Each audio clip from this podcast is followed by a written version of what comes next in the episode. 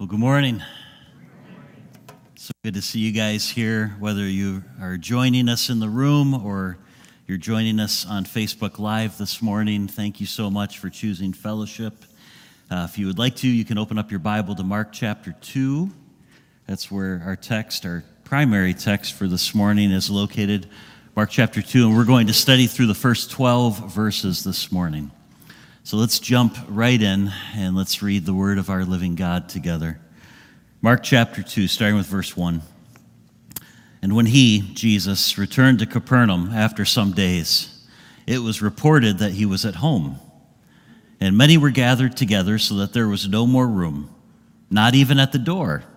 And he was preaching the word to them. And they came, bringing to him a paralytic carried by four men. And when they could not get near him because of the crowd, they removed the roof above him. And when they had made an opening, they let down the bed on which the paralytic lay. And when Jesus saw their faith, he said to the paralytic, Son, your sins are forgiven. And some of the scribes were sitting there, questioning in their hearts, What does this man speak like that? He is blaspheming. Who can forgive sins but God alone? And immediately, Jesus, perceiving in his spirit that they thus questioned within themselves, said to them, Why do you question these things in your hearts? Which is easier to say to the paralytic, Your sins are forgiven? Or to say, Rise, take up your bed, and walk? But that you may know, that the Son of Man has authority on earth to forgive sins. He said to the paralytic, I say to you, rise, pick up your bed, and go home.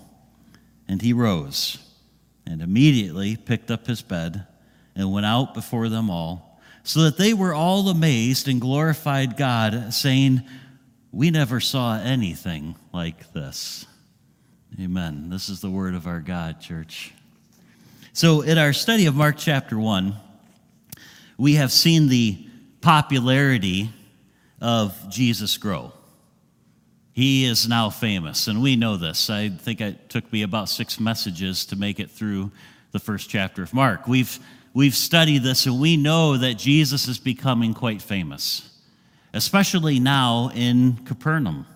He has an enormous following of fans, but now in the second chapter, of Mark's gospel, we are going to be, begin to see the opposition to Jesus grow along with his popularity. As his popularity will continue to increase, so will those who come out of the woodwork to oppose him.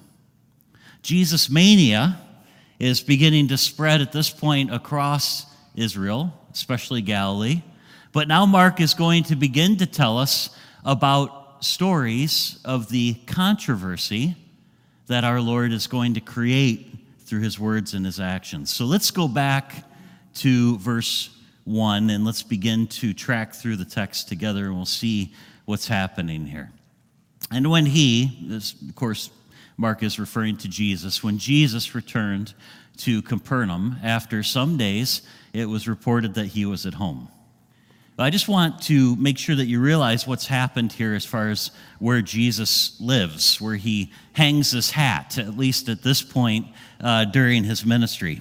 It seems that Jesus has moved from Nazareth, the home of his youth, uh, certainly the home of his young adult years, as we believe that after his earthly father Joseph passes away, he most likely took over the business and he worked for several years, really, over a decade, I'm sure, uh, running Joseph's business in Nazareth. But now it seems that he's moved from the village of Nazareth to a bigger city, to the city of Capernaum. And this is where we've seen a lot of Mark chapter 1 happen. And so a lot of the stories that we've talked about up to this point in Mark's gospel have centered in this city of Capernaum. Now, why is this significant? I think for one reason it's significant because the house that is referenced in this passage, the passage that we are studying this morning, The house that is referenced, it might be the same one from chapter 1. And if you remember when we talked through that, the house that belonged to Peter and Andrew, as Mark clearly says to us. However, some Bible scholars contend that Jesus maybe even purchased a home and that this is his house. That the house that we're now uh, in at the beginning of chapter 2 belongs to Christ himself. And I just think that's a, a neat point of interest uh, because it makes the property damage that happens in our story this morning that much more interesting. this might be Jesus' home where this story takes place. Well, word gets out that Jesus is home, and soon there's a very large crowd that is surrounding the house. And that brings us up to verse 2. Let's look at what happens. And many were gathered together so that there was no more room, not even at the door. They've filled the interior, they've filled the exterior surrounding the house, and there's quite a crowd trying to elbow and position to get close enough to hear at the doorway and he was preaching the word to them. Jesus is here doing what he said earlier was the very reason for which he had come. He's preaching the word to those who are willing to listen to his message. Now, what is the word that he's preaching to the crowd? If you take a look back into chapter 1, and I would invite you to do that, just real quick, look at verses 14 through 15 again, and you'll see that his central message during this part of his ministry, and it will continue for quite some time, is the good news of the coming of the kingdom of God. That the kingdom of God had come because the king had come. And his challenge to those who would listen to this message was to repent and to believe in the good news, to accept him as the king who had come. However, his sermon on this day was interrupted by a group of unstoppable, with an unstoppable drive to see him. A group that isn't going to let the crowd that's surrounding this house deter them from their mission. And let's see what happens here. Verses 3 and 4. And they came, bringing to him a paralytic carried by four men. And when they could not get near him because of the crowd, they removed the roof above him. And when they had made an opening, they let down the bed on which the paralytic lay. Mark tells us very little about this paralyzed man or his four friends. Uh, we don't know, for instance, if they are Jews or Gentiles. We don't know whether they are rich or poor. We don't know if they are religious people or sinners. Right? We don't know how far these four men had come. Were they from the city of Capernaum? Were they neighbors that lived down the road, or had they traveled a great distance from another city or town or village? These are all things that Mark leaves out. But we do know that they overcame the obstacle of the crowd. We know that the crowd surrounding the house created a barrier that they could not get through. So they decide to go over it. If you can't go through it, I guess go over it. And that's what this team of people on a mission that they feel is a necessary thing they must do, they decide to go over the crowd. And so they carry their friend to the roof. Now, I, I want to explain this roof to you a little bit because I want you to have a clear picture of this obstacle that this group overcomes. The, the roof that would have been on this house in Capernaum was made of interlocking cross beams thick cross beams. And, and, uh, and again, this is where it is kind of interesting if this is the home of Jesus Christ. And, and certainly, if being a carpenter, he had a part in building it. How many of you know Jesus doesn't make junk? and so I'm sure this, if he bought this house even, I'm sure he selected one with a good roof. And this roof would have had interlocking cross beams to start with. It would have been very sturdy. It would have been a flat roof. It would have been covered with thatch and then a layer of compacted dirt. The reason the roof would have been so solid and so strong is that people did a lot on their roofs uh, during this time in Bible history. Uh, they used their roof for many things. They stored belongings on them. They slept on their roof if it was hot and they just wanted to be in the you know, cooler air of the evening. Uh, so it would have been a very strong and sturdy roof. It would have been a serious undertaking to break through this roof, one that these four men were very willing to do in order to help out their friend. You see, they were absolutely committed to getting this paralyzed man to Jesus. So, how does Jesus respond to the property damage? How does he respond when his message that day is interrupted? Well, he seems to love it. He seems to absolutely love it. And here's what he says And when Jesus saw their faith, he said to the paralytic, Son, your sins are forgiven.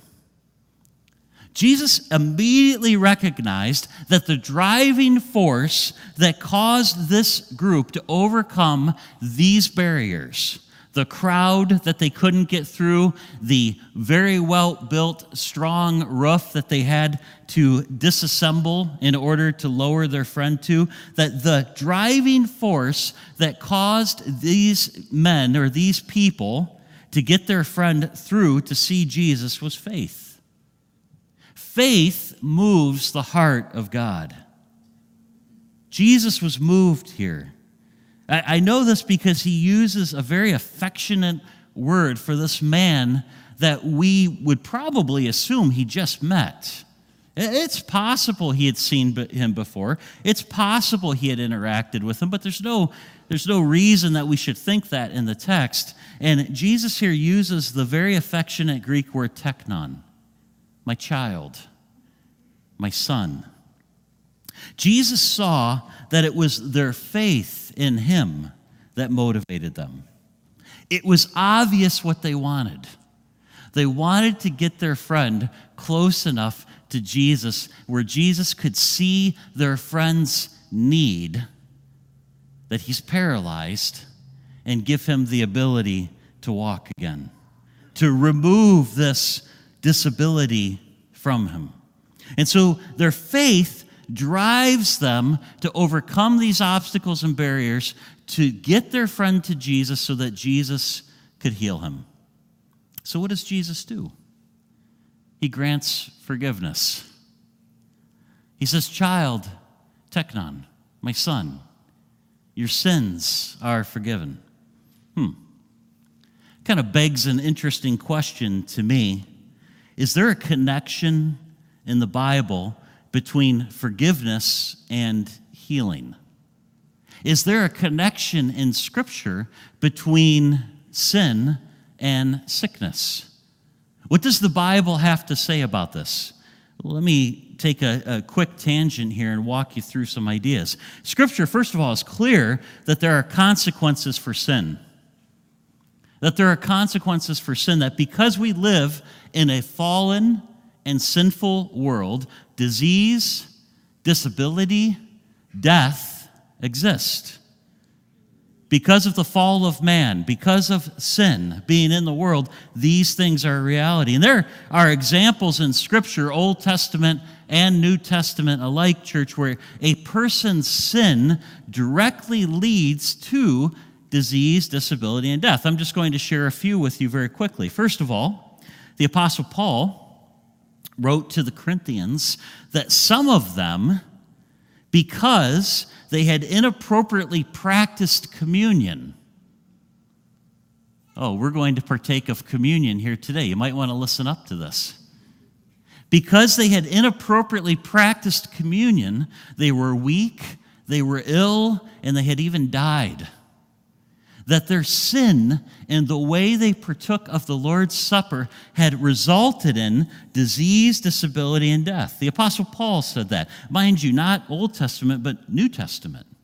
Something he's writing to the church, for the church. Very much applicable for us today, brothers and sisters. And in Acts chapter 5, again, another New Testament example, Ananias and Sapphira lie to God. They lie to the Holy Spirit and they die. Sometimes sin leads to disease, disability, and death. James seems to draw a connection between sin and sickness, as well as forgiveness and healing, when he writes these words in his letter. James writes, And the prayer of faith will save the one who is sick, and the Lord will raise him up. And if he has committed sins, he will be forgiven. Again, New Testament, brothers and sisters, very much written to the church for the church's edification and understanding. So I think it's right for us to say that because we live in a fallen and sinful world, disease, disability, and death are very much a part of our lives. And sometimes, sometimes sin directly leads to disease, disability, and death. We have examples in Scripture that would argue for that. But I want to be clear here. I am certainly not advocating for any sort of prosperity gospel. There's a, there's a big difference between what I believe to be an accurate biblical view on this issue and what is often taught by the prosperity gospel preachers. Sin does not always lead to disease, disability, and death. And faithfulness does not always lead to health and long life. There are many, church, many righteous people who struggle terribly with sin, disabilities, and, and chronic pain. And I could point out biblical examples to you at this time of that.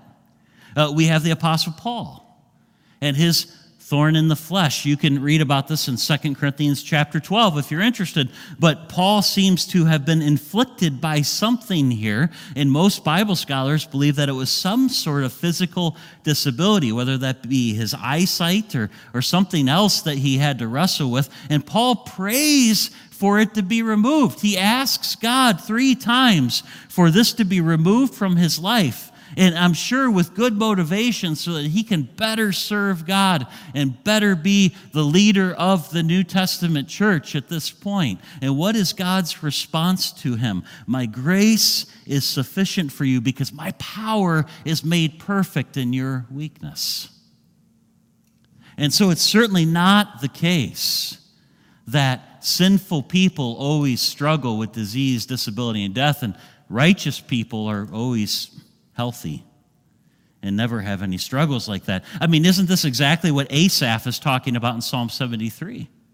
What causes Asaph to say, I almost walked away from faith altogether in Psalm 73? It's because he looked at wicked people whose lives seemed perfect, and he was someone who was righteous, and he was struggling every day. So these things do not have a one to one connection contrary to what the prosperity preachers might say. And don't forget about John chapter 9, when the disciples assume that the man who is born blind that Jesus heals, when they assume, they make the assumption that, the, that his blindness was a result of either his personal sin or the sin of his parents.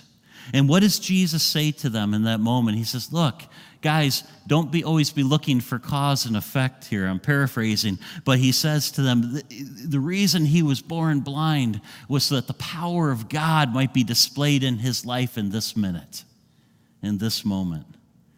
Jesus didn't want his closest followers to see this issue in terms of cause and effect. And so Dr. William Lane rightly writes about uh, this issue in concerning to the concerning the paralytic in Mark chapter 2 and he says sickness disease and death are the consequence of the sinful condition of all men in other words the reason we struggle with them at all as people the reason they are even a thing to wrestle with in the world is because of the fall of man that's what Dr.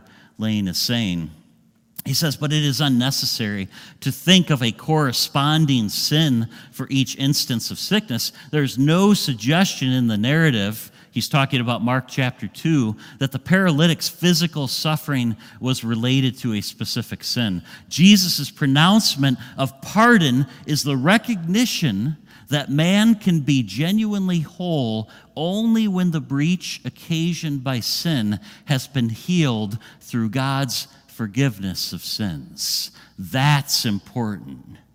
Because here, Dr. Lane is putting his finger on the connection between sin and sickness and forgiveness and healing. Forgiveness comes first, and then healing can happen. Whether or not this man in the text was paralyzed because of a sin, one thing is for sure. One thing we know for certain, church, like everyone else on the planet, he was in need of Christ's forgiveness. That we know. And perhaps in this moment, when he looks into the eyes of Jesus Christ, this man realized that forgiveness was his deepest need. What he really needed was forgiveness even more, even more than the ability to walk. And so Jesus sees the faith. He sees the faith of this man, and he gives him what he truly needs the forgiveness of his sins. Well, I would assume that many people who heard this pronouncement had some sort of reaction. When Jesus said, Son, your sins are forgiven, my child, your sins are forgiven, I'm sure a lot of people reacted. Not just the Pharisees, we'll talk about them in a moment, but I'm sure a lot of people reacted that day because they knew only God could forgive sins. Even the Messiah, who they were starting to really believe this preacher from Nazareth might be, even the Messiah couldn't forgive sins. And so I'm sure there was a reaction that bubbled throughout the room, all of those who could hear Jesus say that. But Mark records one silent response, and don't miss that in the text. This is not something that they audibly say, this is something they think in their hearts. And Mark records it for us. He says, Now, some of the scribes, remember these guys, the grammateus, we talked about them before, the teachers of the law, the PhDs in theology, the academics, of the Bible. Some of the scribes were sitting there questioning in their hearts, not speaking it out loud, not being divisive yet, that's coming, but in the quietness of their own heart, they began to question why does this man speak like that? He's blaspheming. Who can forgive sins but God alone? Well, do you remember the first time that Mark introduced us to the scribes, to these teachers of the law? It was back in chapter one. I, I mean, we, we could ask the question well, why are they even here? Why are they even in this crowd? Well, back in chapter one, when Jesus was teaching in the synagogue, how did the people respond? Let me show you. You could certainly look at your own copy of the word too, but Mark 1 22 says, And they were astonished at his teaching. This is everybody in the synagogue that day. Earlier in Christ's ministry in the city of Capernaum, the people were astonished at his teaching, for he taught as one who had authority, and don't miss that last clause, not as the scribes. I think some jealousy was beginning to bubble up in these uh, academics and these P, uh, PhDs of theology, these teachers of the law. Jesus had displayed earlier in the synagogue authoritative teaching. Authoritative teaching. Remember what that word comes from out of substance. He taught as one who had authority, and he backed it up and he's been backing it up ever since that day with very clear demonstrations of authority, miraculous healings, casting out demons. And it appears that these academics were there to check out this teacher from Nazareth who was creating such a stir in their city and was upstaging them. Now they heard Jesus tell this paralyzed man that his sins were forgiven and they react to his words in their hearts, not out loud. Only in their minds do they condemn Jesus of blasphemy. Why is that? Well, the charge of blasphemy is serious, it's a death sentence. And they knew that once they said it, they were going to have to follow through. To, to, be guilty of blasphemy at this point in time in biblical history meant to be stoned. Not because you've used, used too many drugs, mind you, but because people would pick up rocks and throw them at you until you were dead. And so they knew if they said this out loud, well, then the, they were going to have to follow up with that accusation. And so they began to think to themselves, and I'm conjecturing here a little bit, but they must have quietly thought, did we hear him right? Even the Messiah can't forgive sins. Only God forgives sins. Should I speak my accusation out loud? I don't know. He's pretty popular. There are a lot of people here right now, and they all seem to love him. Look at this crowd. Maybe we should wait for a better time. But this is something that begins to brew in their hearts and, and take root in their souls. Maybe they're just so shocked at this time that they're absolutely speechless. No matter. Why? Because Jesus outs himself. Jesus names the elephant in the room. He didn't have to do this. This was something that was in the hearts of these scribes. Jesus could have just let it go. But never missing a teachable moment, even if it might get him stoned. Jesus gives voice to the elephant in the room. Look at verse 8 with me. He said, And immediately Jesus, perceiving in his spirit that they thus questioned within themselves, said to them, Why do you question these things in your hearts? Why do you question these things in your hearts? What's easier? What is easier? To say to the paralytic, Your sins are forgiven, or to say, Rise, take up your bed, and walk? And what is easier, church? Which is the easier to say? Is it easier to say your sins are forgiven? Or is it easier to say, okay, you paralyzed man, I want you to walk right now? Well, I guess that depends on your perspective. And, and then Jesus answers our question from earlier. He answers our question very next in the story Is there a connection between forgiveness and healing? And what's Christ's answer to that question? If there's a connection between forgiveness and healing? Yes. Absolutely yes.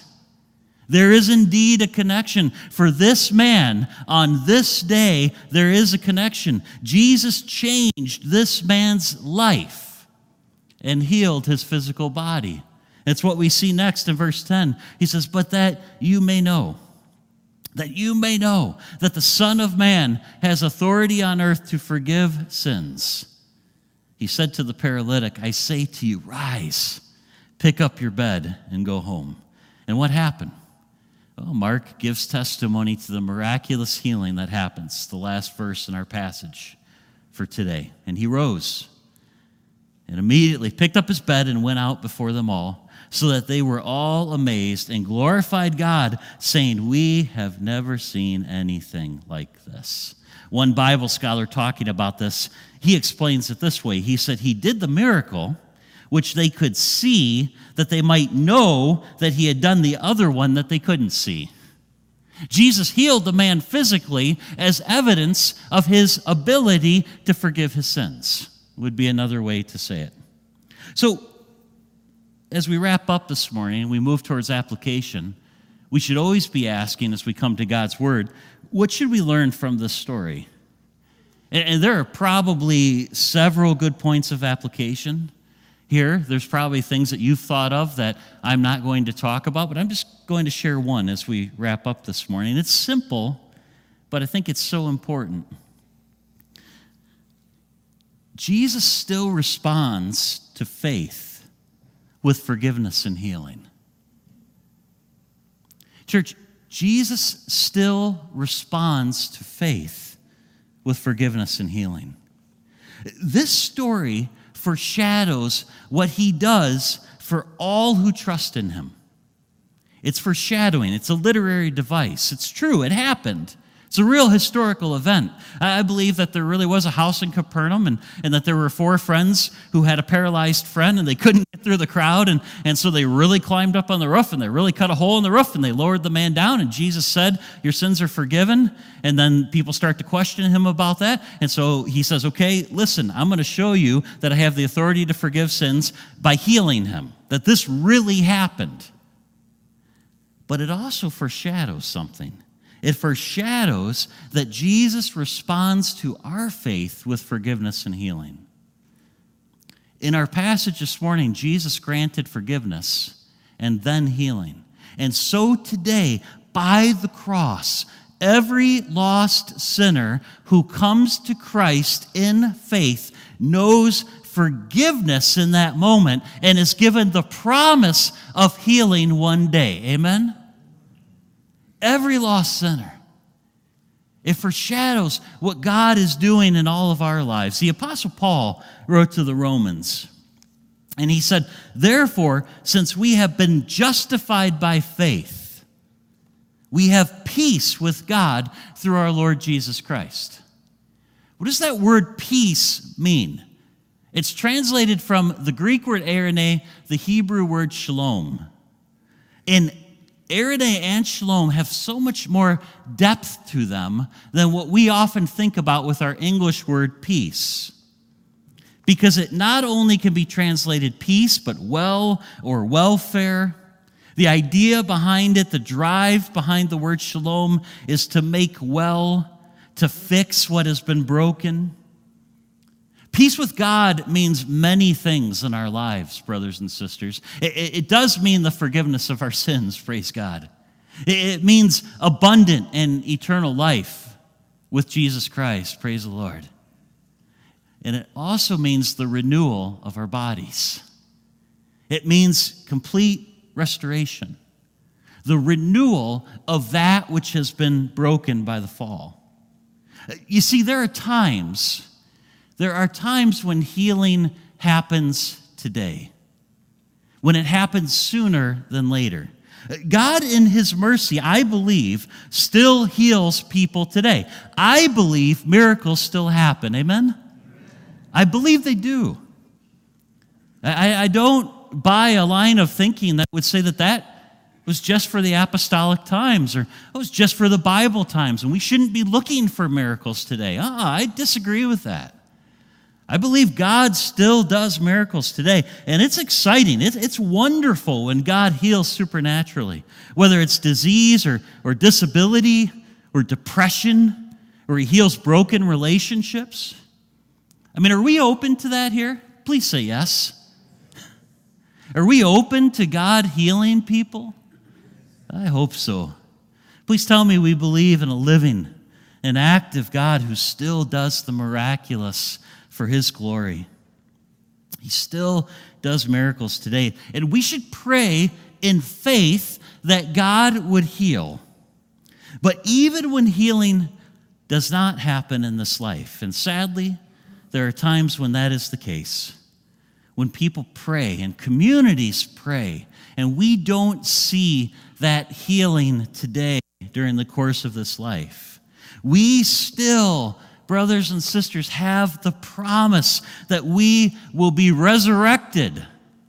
And we know we will have glorified bodies, that one day we will know complete healing. I mean, that's what Paul is talking about here in 1 Corinthians chapter 15 when he writes, So it is with the resurrection of the dead. What is sown is perishable, but what is raised is imperishable. It is sown in dishonor, but it is raised in glory. It is sown in weakness, but it is raised in power. It is sown in a natural body, but it is raised in a spiritual body. If there is a natural body, Paul says, there is also a spiritual body. Because Christ had been raised, Paul is saying, we too will be raised in perfection. We will know complete healing, church, one day. We will. Brothers and sisters, if you're struggling today, in any way, here comes the, here comes the point for you this morning. If you are here and you're struggling, and by that I mean physically, mentally, spiritually, if you are carrying a weight today, a thorn in the flesh, like the Apostle Paul. Have faith. Have faith. Lean into Jesus Christ. Believe in him. Trust in him. Seek him. Chase after him. Be like this group of friends in our story today that, that they do whatever it takes to get to him. They were unstoppable. Nothing's going to stop them. A crowd of people, we can't go through them, we're going to go over them. A, a roof that was well built, I don't care, we're digging through it. But we will get close to Jesus Christ. Be like them and be assured that He will respond to your faith with forgiveness and healing. Dr. Daniel Akin talks about this idea and he says, He is the only one he is the only one who can deliver me from the penalty of sin, providing for my justification. He is the only one who can deliver me from the power of sin, ensuring my sanctification. And He is the only one who can deliver me from the presence of sin, promising my future glorification when all will be set right, when everything that's broken in our lives, church, will be fixed, and we, when we will know complete healing. Amen? So, the last thing I would say to you this morning is that the, the world around us is in desperate need of a church that proclaims forgiveness and healing.